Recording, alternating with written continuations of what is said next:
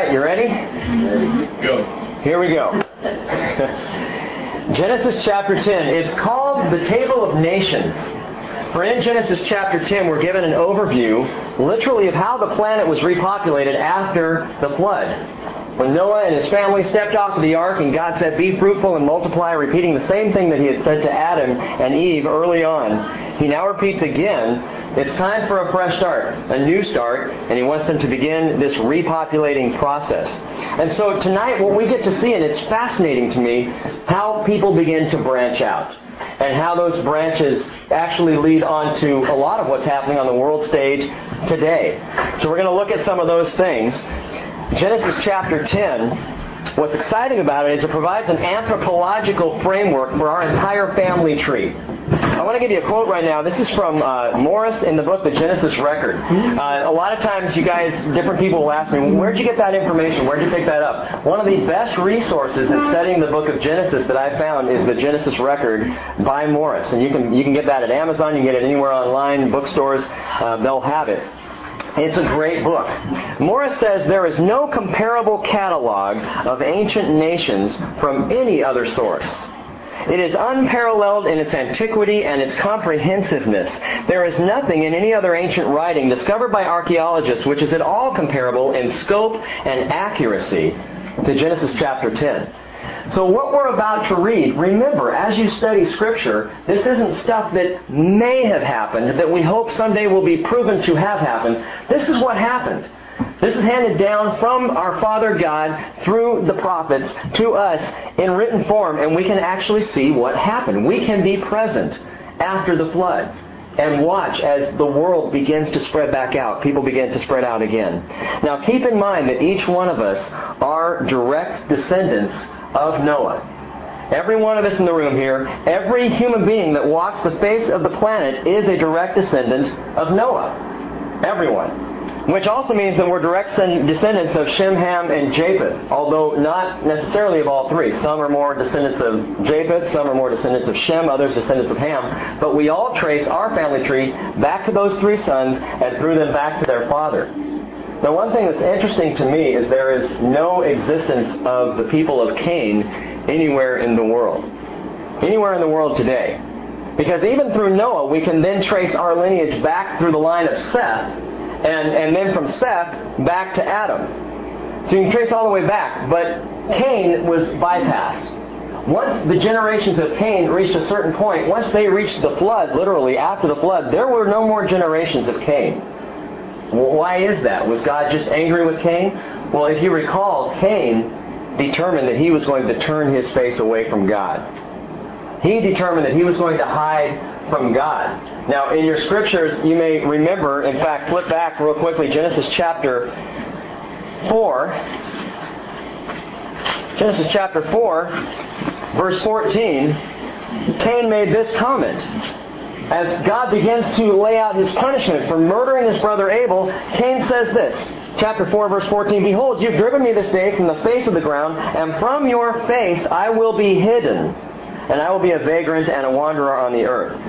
Now, this phrase, from your face I will be hidden, if you look back at the original language and the intent, it's not that God was going to hide his face from Cain. It's that Cain was saying, from your face, I'm going to hide myself. I'm not going to be in your face anymore. I am not going to be near you. I am going to hide myself from you. He's rebelling even in his punishment here. And so, following the line of Cain all the way down to the flood, by the time the flood hits, Cain's line is wiped out, and there is no more descendant of Cain after that. Well, back to Genesis chapter 10. Noah steps off the ark, and the human family tree grows its first three branches, actually prior to the flood, Shem, Ham, and Japheth. And again, I'll say again, and I will show you this in a few moments tonight, every person walking the face of the earth, regardless of race, traces back to Shem, Ham, or Japheth. Genesis chapter 10, verse 1. Now these are the records of the generations of Shem, Ham, and Japheth, the sons of Noah, and sons were born to them after the flood. Now you may recall, just as a reminder, and for those of you who haven't heard this yet, the name Ham means black. It means black in its literal sense, and Ham was the forefather of the Hamitic peoples who settled primarily in the areas of Africa.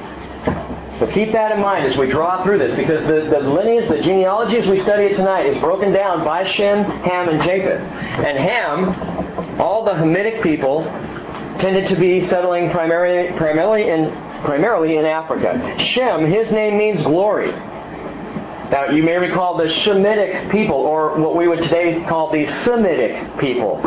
The people of God's glory. We're talking specifically about Jews, but not only Jews. Arabs as well. Jews and Arabs are Shemitic people. Jews and Arabs draw their lineage all the way back to Shem. The Jews trace back to Abraham, Isaac, and Jacob. The Arabs trace back to Abraham, Ishmael, and Esau. And those are some stories we're going to be able to look at in the next few weeks as we draw on into Genesis, how that all broke apart. In fact, I think you're going to find it fascinating. All of the problems that we see in the Middle East today directly relate back to problems that happened with these individuals when they were born and, and as they grew up. Family feuds that have continued for generations, for centuries, literally for hundreds, hundreds of years. So the Jews trace back to Abraham, Isaac, and Jacob. The Arabs trace back to Abraham, Ishmael, and Esau. And uh, another book that I would recommend if you've never read it, it's by Hal Lindsey, and it's called Everlasting Hatred, The Roots of Jihad. And he does a phenomenal job. It's probably one of the best books that I've read, just in terms of, of laying it all out. He goes all the way back to Genesis and he walks through the Arab and Israeli problem all the way up to present day. And he shows where all this comes from and the everlasting enmity that is between the Arab and the Jew. It's a phenomenal book, and it's a, actually a very easy read. You can read through it really fast. Everlasting Hatred, The Roots of Jihad by Hal Lindsey.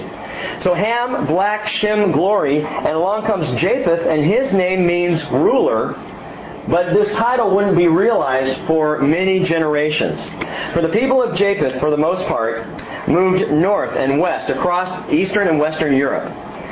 But if you know anything about history or may recall this, it reveals that the people on the European continent were barbaric for a long, long period of time. They were not civilized. Civilization, the seat of civilization, was in today what we would see as somewhere a little less civilized than ourselves, the Middle East. And for long periods of time, Africa and the Middle East were much more civilized than Europe was.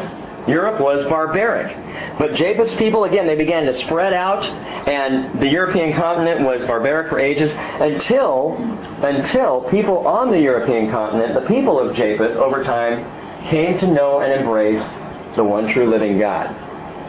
When people began to embrace God, when they began to believe, when they began to trust in Him, civilization began to happen. Because God is not an, a God of chaos. He's a God of orderliness. And civilization happened as they began to know Him. What's interesting is if we follow, again, history a little further, we see how that begins to break down. When a, when a nation or when nations call out on the name of the Lord, how they're blessed, but when they begin to pull back from the name of the Lord, when they begin to look to their own power, their own strength, how they begin to fall apart. Psalm 33, verse 12, tells us, Blessed is the nation whose God is the Lord Blessed is the nation whose God is the Lord. And, and that's, that's been seen time and time again. When a nation calls out to God, they are blessed. America is a prime example of this. A nation that was founded on godly principles. A nation that was founded calling out, crying out to God. And this nation has been the most blessed nation in the history of the world. No nation has ever come close to, to the wealth, the blessings, the, the, the power, even and the authority that America has in the world today but watch out. Isaiah chapter 60 verse 12 says, For the nation and the kingdom which will not serve God will perish, and the nations will be utterly ruined. I'm a little uncomfortable in America today, and I'm not going to be doing any, you know, America bashing. I'm a patriot. I love my country. But the further our country slips away from the Father, the further our country goes in denying godly principles, principles as simple as the Ten Commandments, which, which you know recently were kicked out of a, of a courthouse. As we push away and pull away and say, no, we are not going to be tied to these things, we will find ourselves less and less blessed, and America will end up like any other nation that one time believed but then stopped believing. It will end up ruined. And that's why you constantly hear, especially in Christian circles, we need to cry out as a nation before the Lord. I am not as concerned about America per se as I am about individuals, as I am about people. And whether America stands or falls, honestly, is kind of beside the point. because Jesus will stand. And I want to be found standing with him. So with Shem, Ham, and Japheth, the table of nations is set. And now we begin to walk into it. Look at verse 2. The sons of Japheth were Gomer and Magog and Madai and Javan and Tubal and Meshech and Tiras. By the way, some great names for kids. Any of you are having kids? All through Genesis 10. Some real good ones in here. Verse 3, the sons of Gomer. This is the original Gomer, by the way. He had a TV show later on. The sons of Gomer were Ashkenaz, Riphath, and Togarmah. The sons of Javan were Elisha and Tarshish and Kittim and Dodanim, and from these the coastlands of nations were separated into their lands. Now pay attention to this, we're going to come back to it. Everyone according to his language, according to their families, and into their nations. Just make a mental note of the way that's phrased. We'll come back to that toward the end tonight. In these first few verses, we see the sons of Japheth and the sons of two of his grandsons. And remember, they primarily became Western and Eastern European, European. And let me point this out to you. Again, some of this information found in the Genesis record, um, an excellent book. Gomer, Gomer is the father of the Germanic peoples.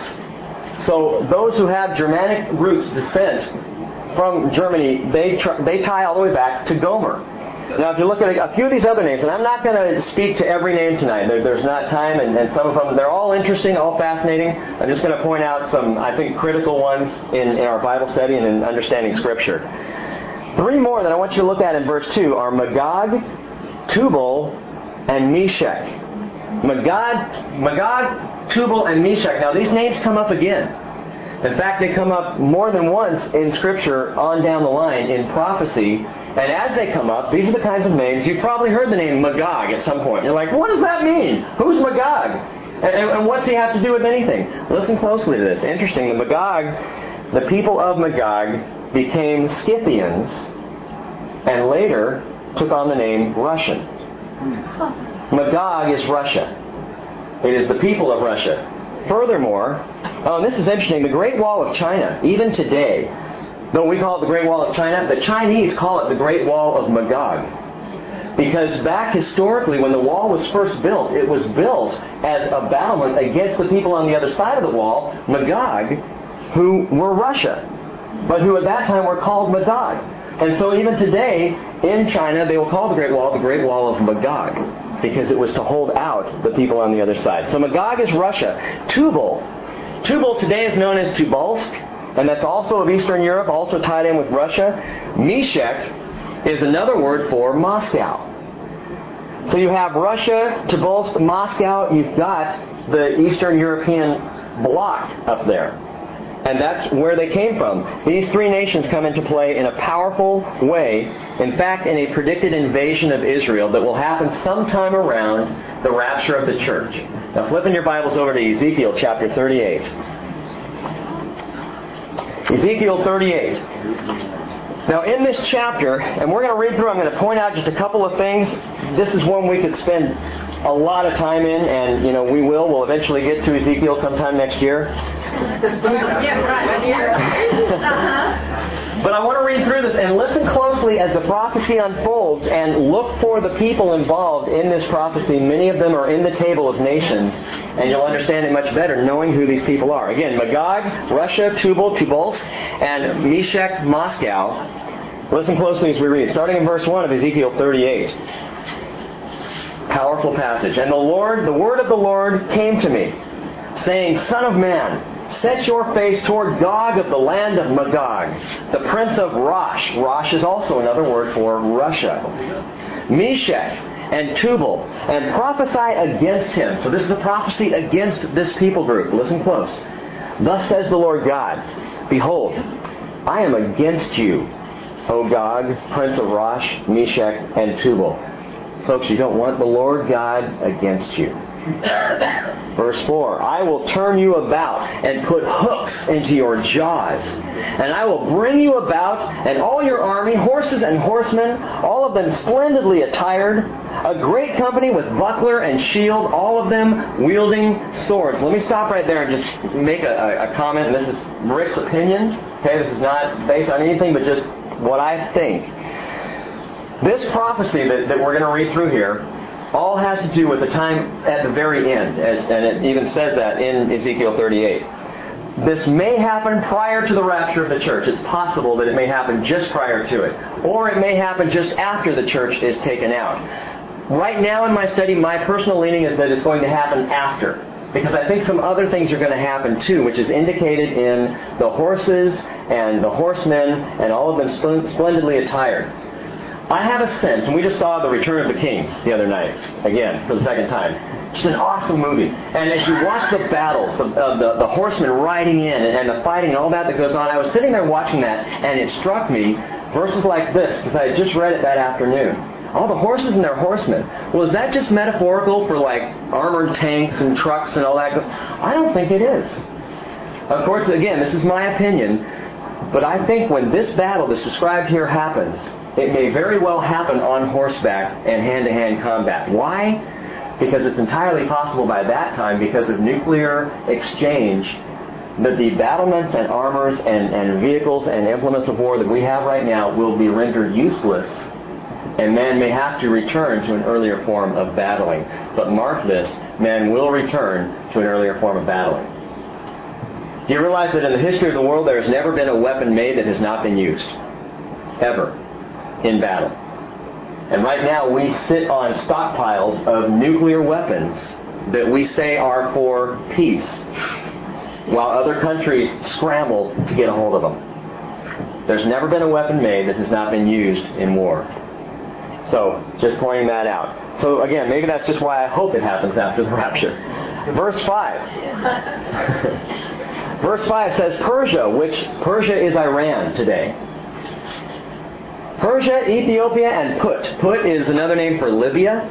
So you've got Iran, Ethiopia, and Libya will be with them. With who? With Rosh, Meshech, and Tubal. With the Eastern European countries. Russia. They will be coming down in a battlement. They will be joined by Iran, Ethiopia, and Libya. All of them with shield and helmet. Verse 6.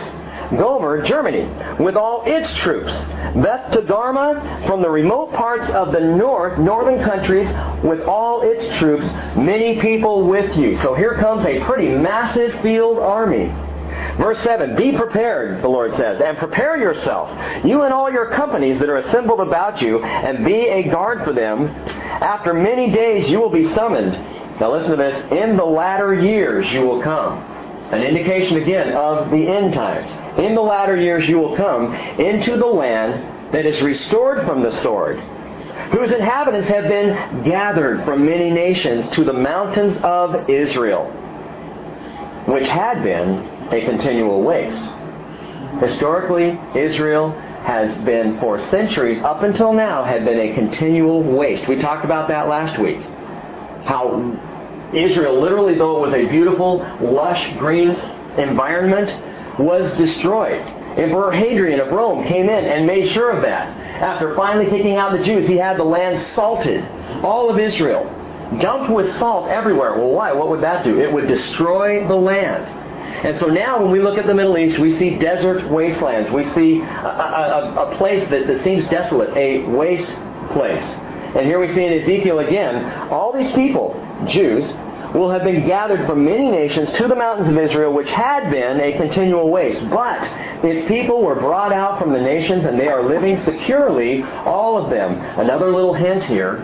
Israel, at this point, when this great army is coming down upon them, Israel is in a place of security. They are not right now.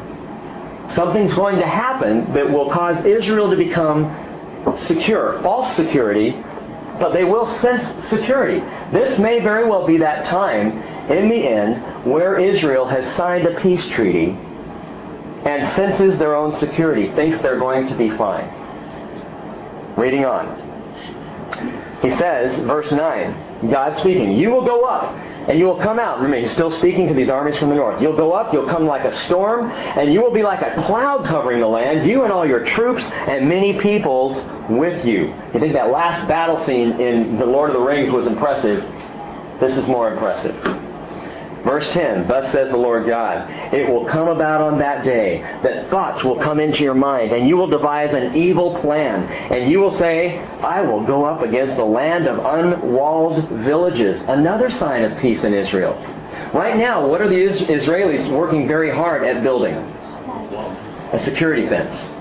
A fence that protects them from the Palestinian region from the terrorists that keep coming across. And it's a huge political problem. And the Israelis are saying, look, we've got to have something to protect ourselves. Not in this day. Not by now. The wall will be gone. This is now a place. In fact, read on. You'll go up against a land of unwalled villages. I will go against those who are at rest and live securely, all of them living without walls and having no bars or gates. Israel is going to think that they're totally protected. In fact, I'll put it to you this way. I think Israel's going to think Messiah has come. But Messiah will be someone other than who they think, and we'll see that in a few moments tonight. Verse 12 to capture spoil, to seize plunder, to turn your hand against the waste places which are now inhabited, and against the people who are gathered from the nations, who have acquired cattle and goods, who live, I love this, at the center of the world.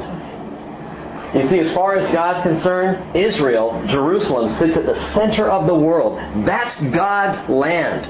It, Jerusalem is God's city. It's the only city scripturally God has ever said, This city is mine. I claim this one. My name rests on this city. Jerusalem is mine.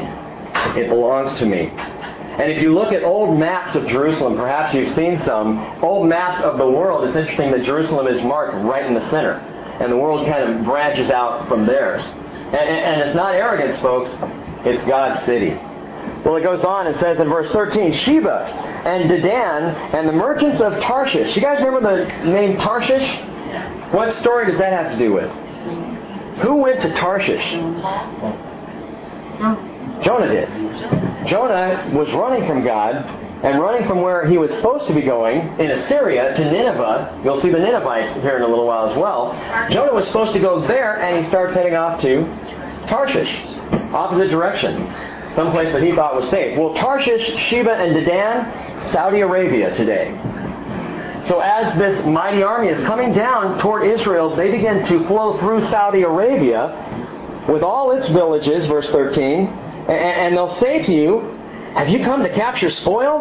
Have you assembled your company to seize plunder, to carry away silver and gold, to take away cattle and goods, and to capture great spoil? You might say to capture great oil, because that's where they're headed. So they come flooding through. Verse 14.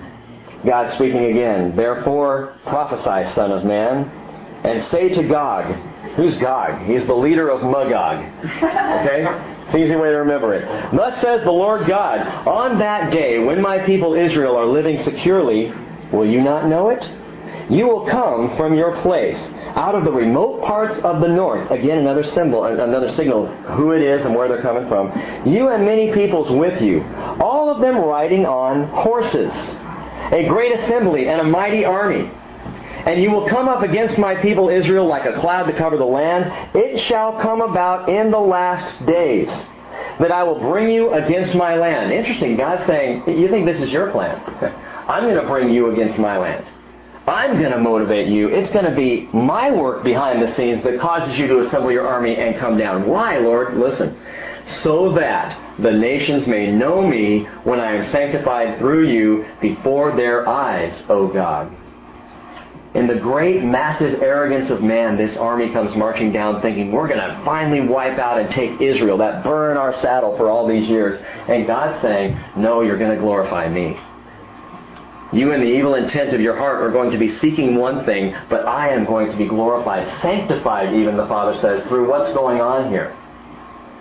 Because, folks, God is always lifted up.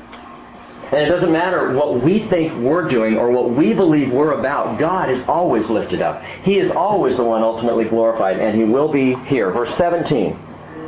Thus says the Lord God, Are you the one of whom I spoke in former days through my servants, the prophets of Israel, who prophesied in those days for many years that I would bring you against them? It will come about on that day when God comes against the land of Israel, declares the Lord God, that my fury will mount up in my anger. And in my zeal and in my blazing wrath, I declare that on that day there will surely be a great earthquake in the land of Israel. The fish of the sea, the birds of the heavens, the beasts of the field, and all the creeping, thing creeping things that creep on the earth, and all the men who are on the face of the earth will shake at my presence. You bet they will.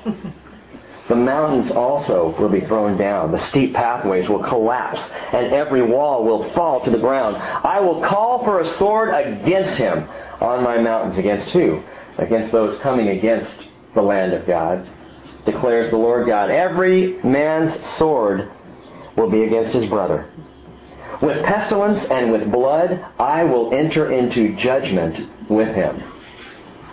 I will rain on him and on his troops and on the many peoples who are with him a torrential rain with hailstones, fire, and brimstone. Verse 23 I will magnify myself, sanctify myself, and make myself known in the sight of many nations, and they will know that I am the Lord. And you thought you were just going to get Genesis chapter 10 tonight. I read that to you and flip back now to Genesis 10. I read that to you to get a sense of what's going on here historically, to tie together this genealogy in Genesis 10 that has ultimate impact at the very end of time. Why do you want to study things like genealogies? Because they apply to the days in which we live. Because they have to do with the people groups who are on the planet of Earth today. And let's look at a few more of them. Look at verse 6. So those are the sons of Japheth. We come now to the sons of Ham, who were Cush, and Mizraim, and Put, and Canaan. And the sons of Cush were Seba, and Havilah, and Sabta, and Raama, and, and Sabteka. And the sons of Raama were Sheba and Dedan. Again, Sheba and Dedan, Saudi Arabia. Cush. Cush is Ethiopia, regions around the Nile. It's interesting, um, the sons of Ham, and, and, we already said that Ham, his name meant black. And it's an indication of some character traits or some, some physical characteristics that Ham had. It's very likely that Ham was a very dark-skinned child when he was born. And we're going to talk about again, how does that fit into all the nations and people groups of today? But Jeremiah chapter 13 verse 23, if you're taking notes, you might just make a note of this. Jeremiah 13, 23 references the skin color of those living in Ethiopia. Isaiah chapter 45 verse 14, and this I find really interesting, references their stature.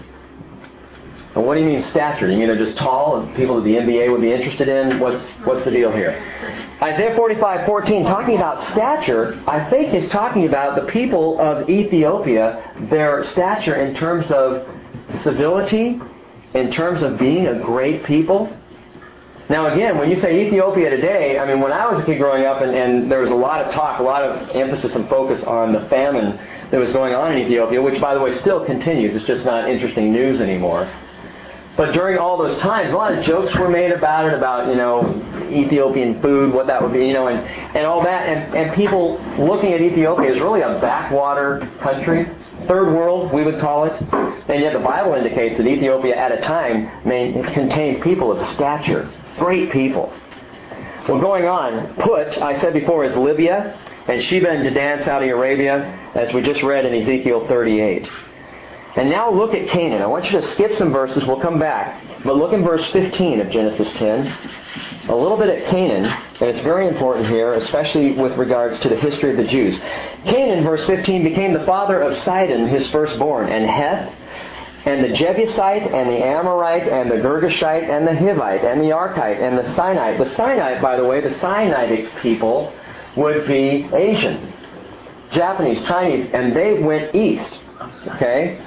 I want to point that out just for you. On Sinai. There you go. And so uh, the Arvadite and the Zemarite and the Hamathite and afterwards the families of the Canaanite were spread abroad. And it tells us, verse 19, the territory of the Canaanite extended from Sidon as you go toward Gerar as far as Gaza, a name still used today, as you go towards Sodom and Gomorrah and Admah and Zeboim as far as Lasha.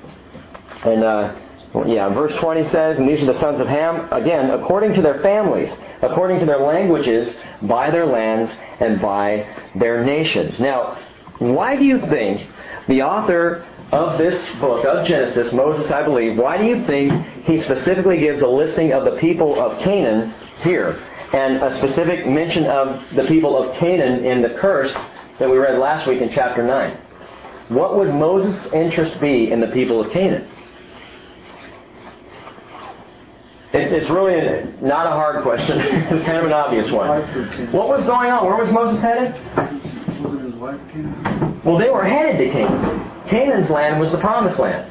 And so in writing this, the first people who would read the Torah, the first five books of the Bible, the first people who received that, God gave it to Moses. Moses gave it to the Israelites. Now what were the Israelites doing right at that point in history? They were headed to a land that belonged to someone else. They thought, or they were thinking. Actually, the Israelites knew it belonged to them going all the way back prior to Abraham.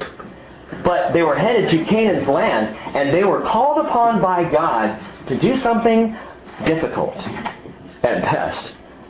The Israelites were called upon by God to go to Canaan's land and wipe out the Canaanite, destroy them, basically rip them asunder. Look back at chapter 9 and verse 25. Remember Noah? Last week he awoke from his wine and he knew what his youngest son had done to him, and so he said, Cursed be Ham for doing this. Ham, you're an idiot. I can't believe this, and I put a curse on you. Oh, no, he doesn't say that. He says, Cursed be Canaan. Because Noah wakes up and immediately enters into a prophecy against Canaan. Why? We said last week, God knew at that point in history. Remember, God's not bound by time like we are. It's all happening at the same time for Him. He sees it all at once. God is the great I am, ever present.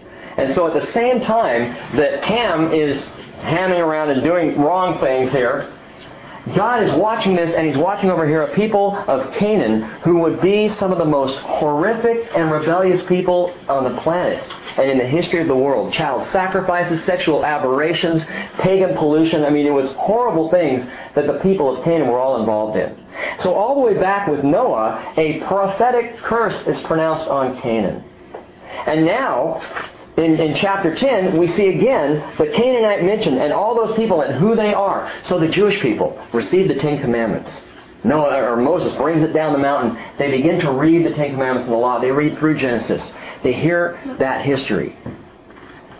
And as they listen to all that had happened and all that was being written, they realize that God is blessing them and basically assigning them the task. That this was something that was determined by God long before you started heading back to, the, to Canaan's land, Israelites. I think it was, it had to be incredibly affirming to the Israelites to know this is something that was in motion long before we came along. God sent the Israelites to wipe out the Canaanites. And we'll see this powerfully when we get to the book of Joshua, again, in just, you know, a short time. Now, back up a bit and go to verse 8 because we come to an infamous individual, a rebel with a cause, a man named Nimrod. When I was a kid, Nimrod was a fun name. I always called my brother Nimrod, you know, and it just ticked him off. And I didn't realize what I was talking about and what I was saying. We kind of almost laughed like, like you all just did. When you hear the name Nimrod, you think, okay, that's a name for an idiot. Well, this guy was no idiot. Listen to him. Listen to his life. Now Cush, verse 8, became the father of Nimrod. He became a mighty one on the earth. He was a mighty hunter before the Lord. Therefore it is said, like Nimrod, a mighty hunter before the Lord. And the beginning of his kingdom was Babel and Erech and Akkad and Calneh in the land of Shinar. By the way, anyone know where Babel would be today? Babylonia. Where would Babylon be today? Iraq. Babylon is, is centered in Iraq. As a matter of fact, prior to his downfall, Saddam Hussein poured literally billions of dollars into the rebuilding of Babylon, including plans drawn up ready to rebuild the Tower of Babel. Amazing. Trying to draw people in thinking tourism, tax dollars, but Babylon is already being rebuilt. I don't know where it's at right now. Things are kind of on hold in Iraq. But reading on, it says the beginning of his kingdom was Babel and Erech and Akkad and Calneh in the land of Shinar. And from that land he went forth into Assyria and built Nineveh. And Rehoboth-ir and Calah and Resen between Nineveh and Calah, that is a great city. And Mizraim became the father of Ludim and Ananim and Lehabim and Naphtuhim and Pathrusim and Casluhim, from which came the Philistines and Caphtorim. Believe Caphtorim is something you give your children when they're sick. But going back, Nimrod. Here's this man Nimrod. And we only get a couple of verses on him, but you need to realize how infamous this man truly was. Some things to know about Nimrod. Verse 9 tells us that he was a mighty hunter before the Lord. Better translation for that would be he was a mighty hunter in the face of the Lord or against the Lord. Hmm. Nimrod was one who set himself against God. And he was a powerful hunter. Well, what did Nimrod hunt? He hunted souls. He hunted human beings and called them to follow him to turn against God. Nimrod was a powerful man, and his name, by the way, means we will, will rebel. We will rebel. Now in Genesis 11, as we're going we're going to look closely at that Sunday morning. Um, and for those of you who don't come on Sunday morning, it'll be taped, and I'll I'll, I'll make that um, available for you. But the name Nimrod again means rebel. But in Genesis 11, Nimrod builds a city around a tower, and the tower is called Bab El, the city Babylon. Look at Genesis 11, verse 1, real quickly.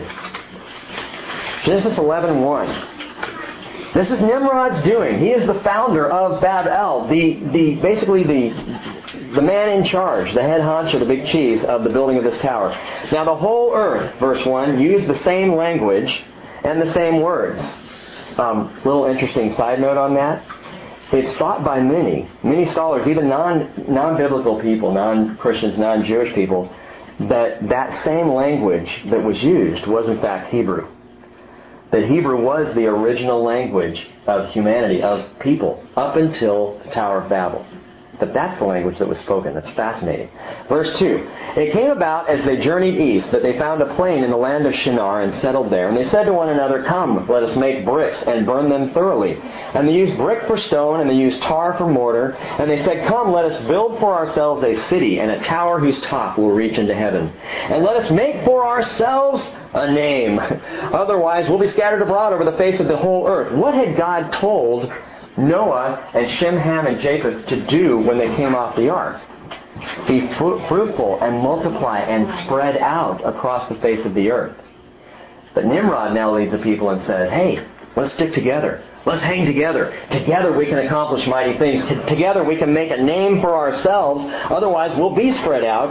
And verse 5 tells us the Lord came down to see the city and the tower which the sons of men had built. Now we're going to get, again, more into that story later on, or on Sunday morning. But the Tower of Babel was built to be a ziggurat, a tower literally for studying the astrological signs of the zodiac. It was the first star search, uh, uh, really. Um, the name Babel originally meant gate of God. Bab El. Bab meaning gate, El, the, the word for God. So it originally meant the gate of God, but God changed the name to confusion. And even today we use that phrase Babel. The babbling idiot? What are you talking about? Stop babbling and be clear with me. Know? It's a word that means confusion. So Babylon, Babel originally meant the gate of God. Babylon means heaven's gate. You may remember back in the early 90s the Heaven's Gate cult that committed a, a mass suicide in hoping to be caught up in their tennis shoes and black robes. Weird stuff. Babylon meant Heaven's Gate. So you could say that Nimrod was literally the founder of confusion at Heaven's Gate. What Nimrod does is very interesting, though, as relates to Israel. Looking back at chapter 10. Nimrod's kingdoms began at Babel in the land of Shinar, again, present day Iraq. But look again at verse 11. He goes on from, from founding Babel. If that wasn't enough, this magnificent city, Nimrod goes on into Assyria, who were arch enemies, by the way, always, as were the Babylonians of Israel. And he builds Nineveh, and in Nineveh, ugly things were happening. Now, this one man single-handedly built two major people groups or led two major people groups who would eventually be the downfall of Israel. There's a connection here. 722 BC, the atrocious Assyrians invaded and captured the ten northern tribes of Israel. They never came back. In 605 BC, the brutal Babylonians invaded and captured Judah in the south, and by 586 they finally completely decimated Jerusalem. They burned down the temple, the first temple, burned it to the ground, and carried all the people off into captivity. Both of these two major players, Assyria and Babylon, were founded by Father Nimrod and were part of a diabolical plot to exterminate the Jews and mess up God's perfect plan of salvation. Now hear me on this just for a moment, because it's important, even as it relates to our lives today. Satan cannot create. Satan can only imitate.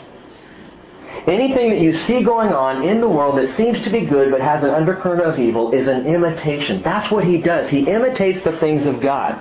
He comes in and he finds something, and I'll give you an example. Love and marriage, a thing created by God, man and woman put together in a beautiful relationship. And Satan comes along and goes, yeah, but if you're just living together, it's still beautiful. He can't create what God already has, but he can imitate it, and he can make it look so good. Love versus lust love from the Father, lust from Satan. He cannot create, he can only imitate. Now, what does that have to do with Nimrod? I got to share a couple things with you. And some of you who studied with me um, months ago through Revelation and some other things, you've heard this, but there are many people who haven't, and they need to hear this story, and I want us all on the same page. Nimrod, married historically, an infamous character. Another infamous person, a woman by the name of Semiramis who would be with her husband the first, they, they would together found the first pagan religion on the planet. And that religion was the Babylonian mystery religion. She would go on to call herself the Queen of Heaven, this woman Semiramis. Well, Nimrod and Semiramis lived together for a time until Nimrod, Nimrod himself was killed by a wild boar. Now, while he was off away and killed by this boar, Semiramis and all of Nimrod's people mourned. They denied themselves pleasure and fasting for 40 days, which kind of sounds familiar. In some religions, there's a 40 day period of denial and fasting, but today it's called Lent. It traces all the way back to this practice right here. Suddenly, Semiramis discovered that she was pregnant. Amazing. Miraculous. Nimrod was dead. Semiramis is now pregnant. And she proclaimed not only that this pregnancy was miraculous, but that Nimrod himself, as the father, was alive inside the child. So Semiramis began to claim, He's in me. The father is the child in me. It goes on. This happened in the springtime. And so Semiramis had an egg fashioned from gold, and it was called the golden egg of Astarte. And those around her, in celebration of this miraculous pregnancy, colored eggs, worshiped rabbits as a sign of fertility, and called the celebration Ishtar. Easter. Nine months later, Semiramis gave birth to a son she called Tammuz, a so-called miraculous birth. Now, to celebrate this miraculous birth, where the father became the son, hang on, because there's more. Little Tammuz as a child, died suddenly. Tammuz was born nine months after the spring in the winter time. He died suddenly in the dead of winter, no pun intended. And three days later, according to Semiramis' story, Tammuz came back from the dead. Three days after his death, this miracle child. In celebration, those of Babylonian paganism put the log in the fire, the, the word actually the child log. In the Chaldean language, Babylonian language, the word is Yule. So they put the Yule log in the fire, and they brought evergreen trees inside to celebrate the return of Tammuz from the dead. Am I ruining anybody's holidays for the next year? Someone just made all this up, right? The answer is yes and no. It is made up, it's a lie, but it's rooted in the paganistic history of Babylon, and even the Bible itself verifies the validity of these stories. Not that they are true, but that they were stories that were told. Really. Jeremiah chapter 10, verse 3. Jeremiah 10, verse 3. You may want to go ahead and look these up. I'll read them to you. Just so you know, they're right here. Jeremiah 10, verse 3 tells us, For the customs of the peoples are futile. For one cuts a tree down from the forest, the work of the hands of the workman with the axe. And they decorate it with silver and gold. And they fasten it with nails and hammers so that it will not topple. This was the celebration of Saturnalia, which was a celebration of the miraculous birth of Tammuz. And what's going on here in Jeremiah is God, through Jeremiah, is saying, My people are getting all messed up here. They're following Babylonian paganism. They're running away from the truth that I've given them, and they're following after, following after these pagan holidays. And he describes it right there in Jeremiah 10, 3 and 4. Ezekiel chapter 8, verse 14. There's just one verse. You might want to just note it. Let me read it to you.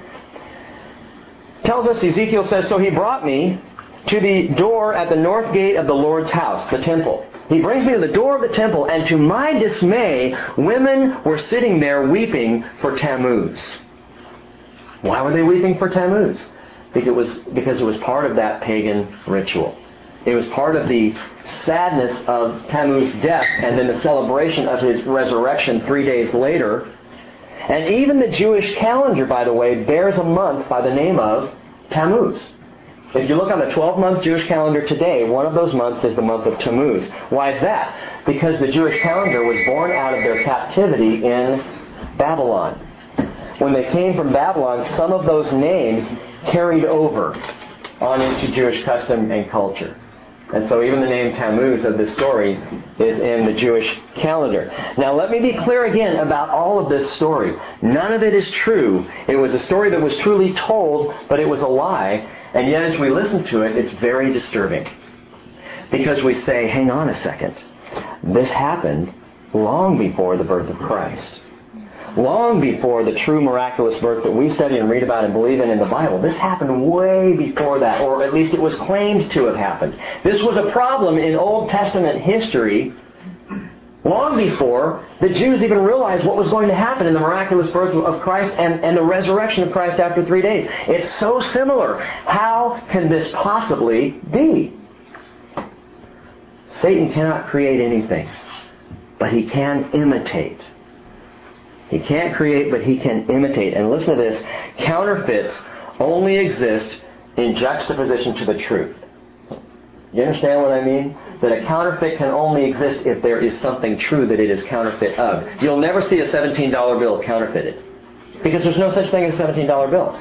You will see counterfeits or you may not see, but there are counterfeits of $10 bills, $100 bills, because there are truly $100 bills and $10 bills. So it is in this story, this counterfeit story, why? Because there is a true story in the story of Jesus. Yeah, but I, I, still don't understand. How can this be? Let me give you a little more on this. Through various cultures, this story has found its way and has continued to be propagated. In fact, in the Roman culture, the mother and child symbols of Semiramis and Tammuz are called Venus and Cupid. Happy Valentine's Day. In Greek culture, they're called Eros and Aphrodite. In Egyptian culture, they're called Isis and Horus. And even Asian cultures have a mother-child mystery religion, a pagan religion embedded in them as well. This goes back a long time. And even in the Old Testament, they're called Ashtaroth and Baal. You may have read about them in the Old Testament. It is frightening how close this runs to the gospel. And you hear this, and again we say, how can this be? And, and when first time I saw these verses, the Ezekiel verse and the Jeremiah verse, referring to this story, I thought, oh no! Even the Bible recognizes that this story existed prior to the story of Jesus. How can this all work? You go back to Genesis chapter 3 verse 15, where God said to Satan, to the serpent, God says, I will put enmity between you and the woman and between your seed and her seed. You see, when God pronounced the gospel, her seed, the seed of woman, now those of you who know the proto-evangelical first gospel, that's the first time that there was an indication that there was going to be a miraculous birth. God was saying, I am going to crush the serpent's head through the miraculous birth of a child. Satan was the one God was talking to. He heard it. He listened. And Satan's plan from hmm. day one has been, what can I do to destroy God's plan? How can I mess it up? If I destroy the Jews, Nimrod building Babel and Nineveh and Assyria, if I can bring a mighty army and wipe out the Jewish people, well then God's prophetic plan for the Jews gets destroyed and, and it can't work. So the Jews have been the most persecuted people of all history if I can undermine the story with a counterfeit story so that even people like us sitting in here tonight, reading and hearing about Nimrod and Semiramis and Tammuz, and we start to get uncomfortable and sweat a little bit and think, man, what if we're the wrong ones? And that's the true story. That's exactly what Satan wants to do, to undermine, to plant a seed of doubt in our minds about the true seed that God would plant in Mary in Jesus Christ. This Nimrod is a rebel who set himself against the Lord, who founded the nations that would ultimately come very near destroying all of Israel. He was husband to the high priestess of the Babylonian pagan religion, and he is an early picture of Satan's greatest counterfeit who is yet to come on the scene, another person by the name of Antichrist. Now, Antichrist, by the way, will not come on the scene with a big AC on his shirt, you know, and a, and a red cape. He's not going to pronounce, "Hey, I'm Antichrist and I'm here to really mess things up. He's not going to have little horns and a tail. Antichrist is going to come on the scene as a man of peace. He will, and I don't have time to get fully into it tonight, but the scriptures back this up, and if you'd like to look at it, talk to me afterwards, or we can, we can study it another time. But he will come on the scene as one who will call for peace. And Israel and the Muslims, the Arab peoples, will both buy into it because both are waiting for a Messiah. Israel is still looking for a Messiah, one who will come and build the temple again. The Muslims are looking for a man of peace who is supposed to precede the return of Muhammad. And so here along comes this man of peace, and you know what he's going to do? Daniel chapter 9 tells us clearly he's going to sign a peace treaty with Israel. And I believe fully that that peace treaty is going to involve the rebuilding of the temple. And he's going to find a way somehow for the Arabs and, and the Israelis to live side by side in peace which I think then takes us to Ezekiel chapter 38 and the story we just heard about them living, thinking they're in total peace because this man of peace is on the world scene. He's a world ruler. People are going to follow him. They're going to love him. By the way, this is just a little side note, and please don't be angry with me if you have different political views, but I don't know if you heard the name that was, that was put up as a possible replacement um, in the United Nations for the next leader of the United Nations. Bill Clinton. Yeah. Just thought I'd throw that out there. It may not have anything to do with what we're talking about. So Antichrist comes on the scene.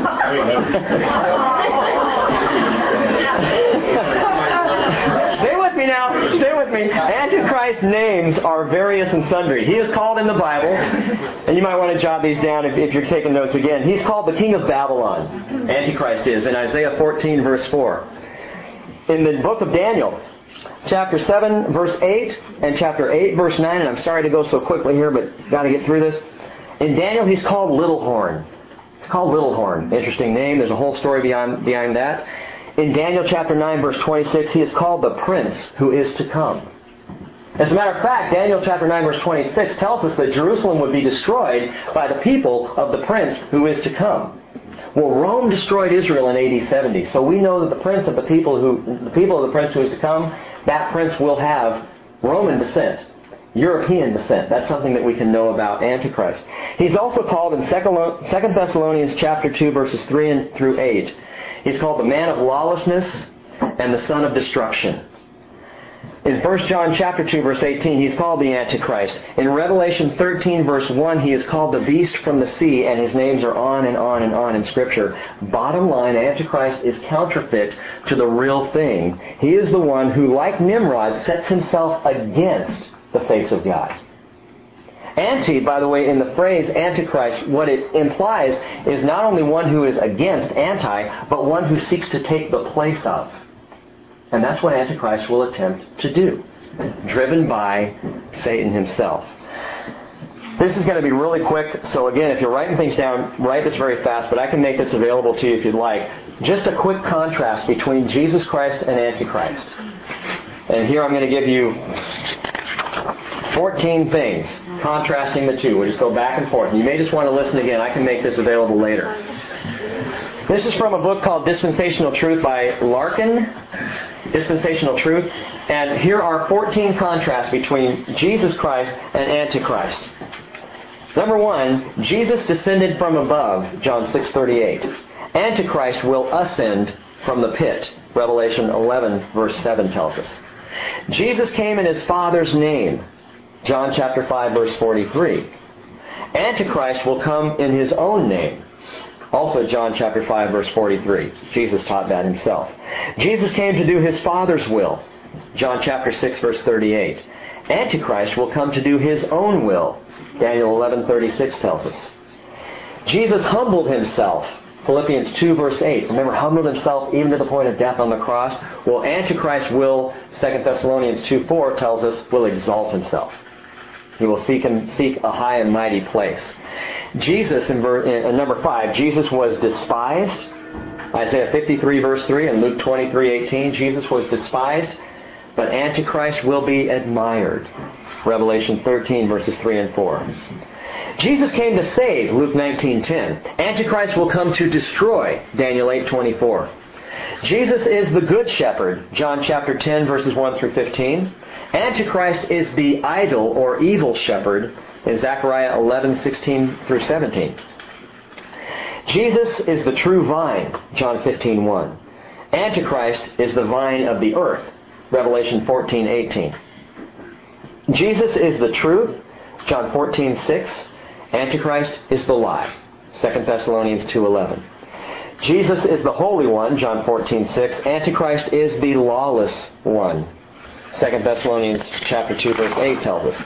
Number 11, Jesus is the man of sorrows, from Isaiah 53, verse 3. By the way, I gotta tell you this, amazing.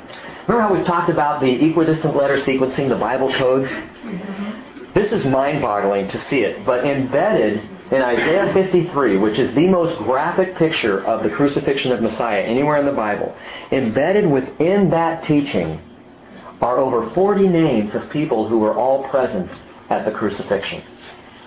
And we'll go we'll go over that sometime and take a look at it, but it's it's stunning to see. And, and it's so specific, by the way, that we know based on Scripture there were three Marys at the cross, and the name Mary shows up three times in Isaiah 53 embedded behind the words. What book is that? It is you can get it. Well, can you get it? You just got it, didn't you? I, it, it hasn't come yet, but it's also in that. Uh, It's in the little one. It's in the- Yeah, Isaiah 53 is. Okay, check out a book called Hidden Treasures, right? by Chuck Missler. That's probably the best one. There's a, a, big 500-page volume that's that's pretty heady reading, and then I'll, I'll give you that name too. Chuck Missler writes the book Hidden Treasures, where he goes in and he points out, and we're not talking about the spurious, out there kind of weird Bible codes that you may have been hearing about. We're talking about actual scientifically verifiable codes that have been shown to be true. And he talks about that in Hidden Treasures by Chuck Missler. And you can go to khouse.org, khouse.org online, and you can buy it there. Did you buy it? It's like six bucks, and they don't even charge you for shipping. Yeah. And it's a real small volume. It's probably 100 pa- pages, maybe 80 to 100 pages. And a great little resource for blowing the minds of, of your non-Christian friends. Well, it's, it's fun. Let me go on. Sorry, I stalled there a little bit. Jesus is the man of sorrows, Isaiah 53, 3. Antichrist is the man of sin, 2 Thessalonians 2, 3. Jesus is the Son of God, Luke 1, 35. Antichrist is the son of destruction, 2 Thessalonians 2, 3. Jesus is the mystery of godliness. 1 Timothy 3.16 tells us he is God revealed in the flesh, the mystery of godliness. Antichrist is the mystery of lawlessness, for he is Satan revealed in the flesh, or he will become completely Satan indwelt. And that's 2 Thessalonians chapter 2, verse 7. And finally, number 14, Jesus will be exalted. Philippians 2.9, which is great to know. Antichrist will be cast down to hell. Isaiah 14, 14 and 15 and Revelation 19, 20 tell us clearly. Antichrist is Satan's counterfeit to Jesus Christ. How do we get from Nimrod in chapter 10 to Antichrist? Because Nimrod is one of these types in the Old Testament, a picture of one who is to come. Uh, Nimrod is a picture of Antichrist, the way he sets himself against God, the way he creates and founds nations that go against Israel. That is Antichrist's whole purpose. And folks, people are already lining up to buy into this greatest of all lies. Big time. The need for security in our world, there, there's so much going on in the world space today that is leading people to a point of wanting to believe in one leader, a man of peace, who will bring peace to the world. Good news is that Antichrist will not be revealed until the church is taken up. And uh, 2 Thessalonians chapter 2 talks about that. And I, I'd read it tonight, but there's more I want to get to. So if you want to look at that, 2 Thessalonians chapter 2, the first 10 verses talk about the literally the rapture of the church and when Antichrist will come on the scene. And what Paul reveals to the people in Thessalonica is he said, hey, listen, don't worry. Because you're going to be long gone before Antichrist comes on the scene. Don't worry. They were afraid that maybe they had missed the rapture. And so they had sent letters to Paul, and some people were stirring up some rumors about that. And Paul writes back, hey, no, no, that hasn't happened yet. Because what will happen is you're going to be pulled out before the man of lawlessness comes on the scene. Again, it's a, it's a great study you might want to do. Back to Genesis chapter 10 now. That's Nimrod. Verse 21. Now we move on to the sons of Shem, and it's not as long as, as all that. It was the biggest bulk section there. But verse 21 tells us, Genesis chapter 10, that also to Shem, the father of all the children of Eber. Eber, Eber as in Hebrews, the Hebrews. So Eber is where the, the, name Hebrews comes from. And the older brother of Japheth, uh, Shem was the older brother of Japheth, and children were born to him. Verse 22, the sons of Shem were Elam, and Asshur, and Arphaxad, and Lud. That's a great name. Lud! and Aram. Verse 23, the sons of Aram were Uz, and Hul, and Gether, and Mash. Ar- Arphaxad became the father of Shelah, and Shelah became the father of Eber. And two sons were born to Eber. The name of one was Peleg. Now this is interesting, for in his day, or in his days, the earth was divided. And his brother's name was Joktan. And Joktan became the father of Almodad, and Sheleph, and Hazam, Hazarmaveth, and Jerad, and Hadoram, and all these names that I can't pronounce, you know I probably am not going to talk about, um, and Hazel, and Diklah, and Obal, and Abimael, yeah, interesting, Sheba, and Ophir, and Havilah, and Jobab, Jobab, I love that. All these were the sons of Joktan. Verse 30. Now their settlement extended from Mesha as you go towards Sephar. Oh, by the way, little side note. You heard of Sephardic Jews and the Ashkenazi Jews? Okay, Ashkenaz were, again, the people who were settled in Germany. They're, they're related, if you look back to Gomer, the Germanic peoples. And so the Ashkenazi Jews were Jews who, after dispersion, settled in the Ashkenaz region over in Germany. The Sephardic Jews are the people, the Jews after being dispersed who settled in this region called Sephar, the hill country of the east, which is Spain and Portugal and areas in that direction. And what's very interesting is though these are both Jewish peoples, the Ashkenazi Jews and the Sephardic Jews are culturally very different. They have a lot of just the way they dress, the way they act, the, the customs that they keep, very different customs, although they are both Jews. Just a little side note for your. Well, it actually still causes, but not so much anymore, but for the first 30 years that Israel existed, that conflict caused a huge problem. Between those the two. Ashkenazis, when they came from Europe uh, after, the, after the Holocaust, they were the doctors, the lawyers, the political leaders. They ran the country. The other people were the people of the land, typically, and there was a tremendous amount of um, almost racism between the two groups as they didn't mix. And Wow. one group, the majority, resented the minority that had all the power and mm-hmm. control. So it caused problems probably until about 20 years ago. And through intermarriage and all the difference of disappearance. It Well, and- caused a huge problem even here in the 20th, the 20th century. Well, And that you know that's amazing because the fact that they've they've come together again through intermarriages, but also again because of they have to. They are surrounded by a sea of hatred and, and a people completely against them. So they have. But it's fascinating that even among the Jews, who who as, as um, persecuted as they've been, you think, well, this is a people group that's got to have banded together. No, there's there's division there. There's division among men. There's racism all over the world, and I'll get to that just half a second. One thing I want to make note about real quickly is Peleg. Interesting that the earth was divided in Peleg day. Now, does that mean divided? Does that talk about the story of Babel?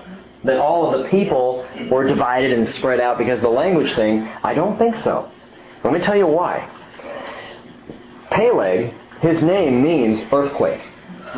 Okay? Which is another great name. You want to name a kid Earthquake. I mean, some children probably should be named Earthquake after a while, you know, the way they run around. But Peleg's name meant earthquake.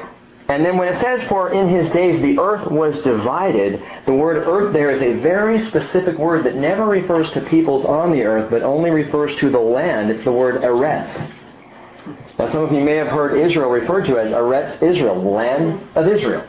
Now, Eretz is a word that we use like earth. When we say earth, we're not talking about people. We'll say the people of the earth, or we'll say the earthlings.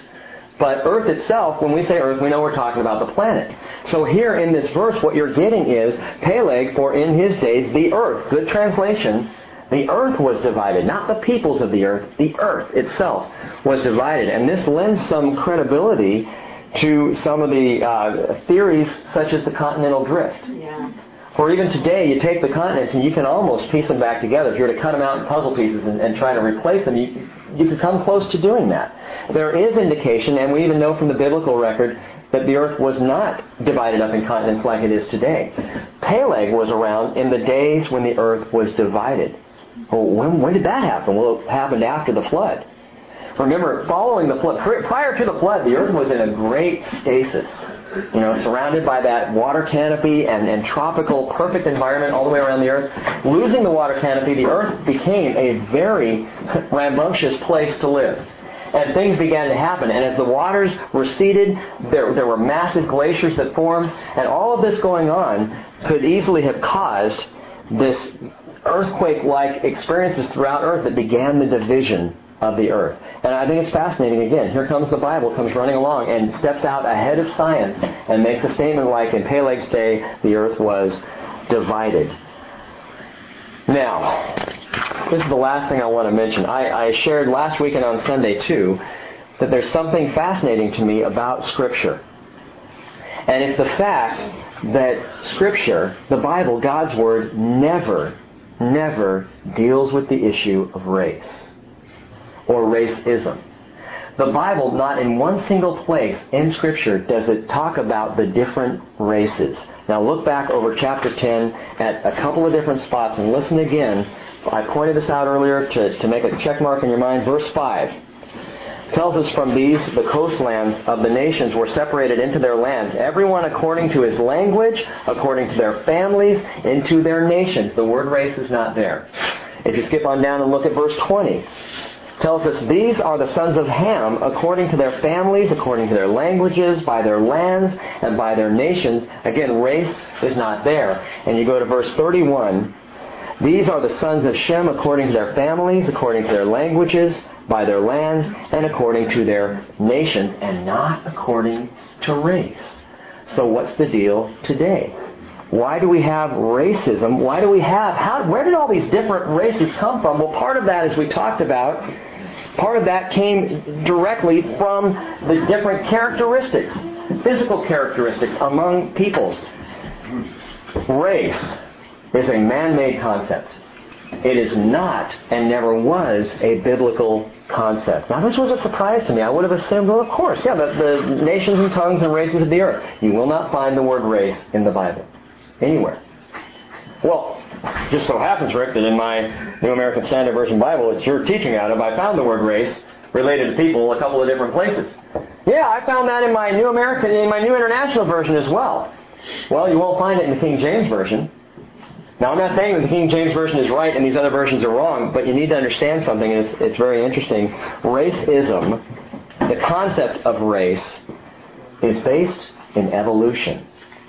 It's based in evolutionary thinking. Again, Morris in the Genesis record says the modern concept of race is based on evolutionary thinking. To the evolutionist, and this is, this is vastly important, to the evolutionist, race is a subspecies in the process of evolving to new and higher species, and this idea is the basis of modern racism. Think about it. What Darwin said is that everything is evolving, and social evolutionists of the time began to come along with Darwin and say, yeah, yeah, that's right. And there are certain peoples in the human family that are lower on the evolutionary scale than there are others. In fact, a very infamous man by the name of Hitler bought into that hook, line, and sinker. Absolutely believed in the possibility of a highly evolved super race, an Aryan nation. And that the Jews, according to Hitler, oh, they were they were going to mess the whole thing up. We don't want any interbreeding. We don't want their their genes and their characteristics to get in with the Aryan nation because they'll destroy it all. They'll mess it up. So we need to destroy the Jews. Satan very hard at work. What, what amazes me is that in our schools today, two completely contrary concepts are taught. Our students, our kids are taught anti-racism, which is good, but they're also taught pro-evolution. And the two, evolution is the cause of the idea of race. Do you realize that prior to 200 years ago, people didn't talk in terms of race? Oh, there were different colors and shades and skins in the world, but racism as a concept grows directly out of evolution and out of the theory of evolution and the teaching of evolution. And it led to Hitler's Holocaust as well. Now, what about the word race being in the Bible? Well, listen closely. Ezra chapter 9, verse 2. A couple of quick verses here. Ezra 9, 2, and I'm just giving you the New American Standard version of this, tells us the holy race has intermingled with the peoples of the land. That word race, that's translated race, is the word zera in Hebrew. We've heard it before. It means seed, not race seed. It should say the holy seed has intermingled. And this is why it's important to, to get in there and really understand what the Bible's saying. Go back to original language. Zechariah chapter 9 verse 6 says, A mongrel race will dwell in Ashdod. Well, the word race does not even appear. The word mongrel, mamzer, is the word there. So race is inserted. Now, they're trying to express something, explain something in this particular translation, but what they're doing is they're adding to Scripture, and Scripture does not use the word race. Mark chapter 7, verse 26. You may remember that Jesus had a conversation with a woman from Syrophoenicia, the Syrophoenician woman, and in the New American Standard Version again it says, the woman was of the Syrophoenician race. The word there is Syrophoenisa, which is Syrophoenician. The word race, again, not even in there in the original language. Acts chapter 7, verse 19. Stephen is speaking to the Jewish Sanhedrin and he says, talking about Pharaoh, he says it was he who took shrewd advantage of our race. Well, the Jewish people have never been a race. They've been a nation, a people, but not a race. And that word right there is the word genos, where we get our word genealogy. It means kin. It means family. It does not mean race. James chapter 7 verse, or chapter 3 verse 7 James is writing and says, For every species of birds and beasts, of reptiles and creatures of the sea is tamed and has been tamed by the human race. The word there is anthropos. Has been tamed by mankind, not by a human race. And probably the most dramatic one is 1 Peter chapter 2 verse 9. You may even have this memorized, but you are a chosen race. You're a chosen race a royal priesthood, a holy nation, a people for God's own possession. And the word there translated race is a combination of chosen race together is the word electos. You're the elect. You're the chosen ones. You are the ones, folks, talking to you tonight. You're the ones who have been chosen by God. And that word electos implies favorites. I like that. I kind of like being God's chosen favorite. You know, people come along and they say, well, who's God's favorite? And I say, I am. it's me. But what's great is, so are you. That every single one of us in the, in the family of God are His favorite.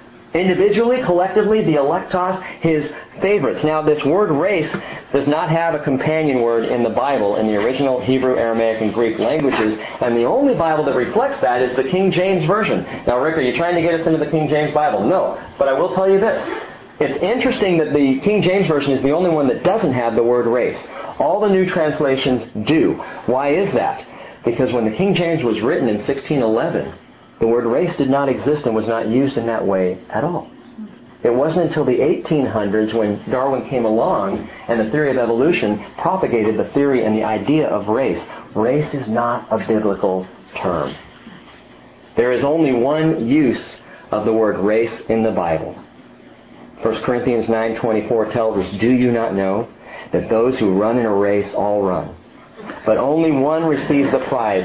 Run in such a way that you may win. Philippians 3.13 tells us, forgetting what lies be- behind and reaching forward to what lies ahead, I press on toward the goal for the prize of the upward call of God in Christ Jesus. How do I do that? How do I race forward to the Father's call? How do I press on to that goal? Man, when I was in a freshman and sophomore in high school, I ran track. And I loved to run, but I hated the meets.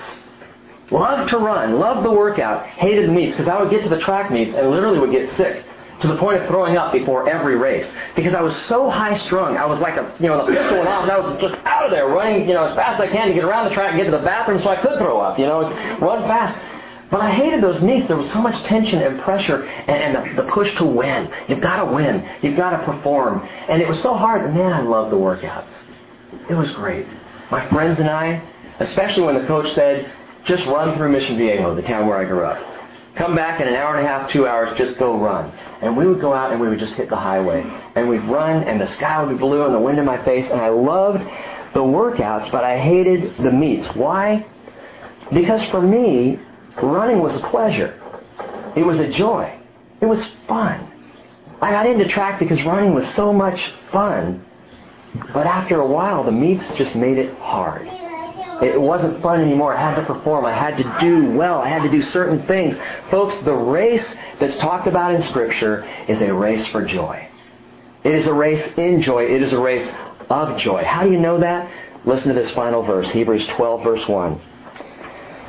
Let us also lay aside every encumbrance and the sin which so easily entangles us, and let's run the race with the endurance. Let's run with endurance the race that is set before us. How? Fixing our eyes on Jesus, the author and perfecter of the faith, who for the joy set before him endured the cross, despising the shame, and sat down at the right hand of the throne of God. As we finish tonight, let me just say this. Run hard, run fast, but run for joy. Run for the pleasure of the Spirit. Run for the joy of the crown, which is set before you. Let's pray. Father, thank you for Again, the revelation of things, the, the clarity of understanding in Scripture. For taking us several different places tonight, straight out of this genealogy. Maybe, Father, a, a, chapter that many of us would have just skipped over in the past for all the bizarre names and for the lack of understanding. God, may we understand enough now to know that there are counterfeits out there that there are attempts in this world by Satan himself to distract, to discourage, to make life hard, to make the race difficult, to introduce such concepts as racism into our world and hatred between peoples where the reality is we all do have a single ancestry going back. Father, for all of that, we see in this chapter the light, the hope of Israel, we see that hope just continuing forward. And I pray, Lord, that as we walk out of here tonight, we again wouldn't just do so with knowledge, but with a passion for following you. A passion, Lord, for staying awake at the top of the mast, for keeping the lookout clear and our eyes open. A passion, Father, to run. To run with the endurance that your Spirit gives us, with, to, to fly, to mount up, as you say, with wings as of eagles. And to enjoy the journey and to experience that, that pleasure of your Spirit flowing through us. God, what a wonderful word your word truly is. Thank you, Father, for giving it to us tonight. We pray together in the precious name of Jesus. Amen.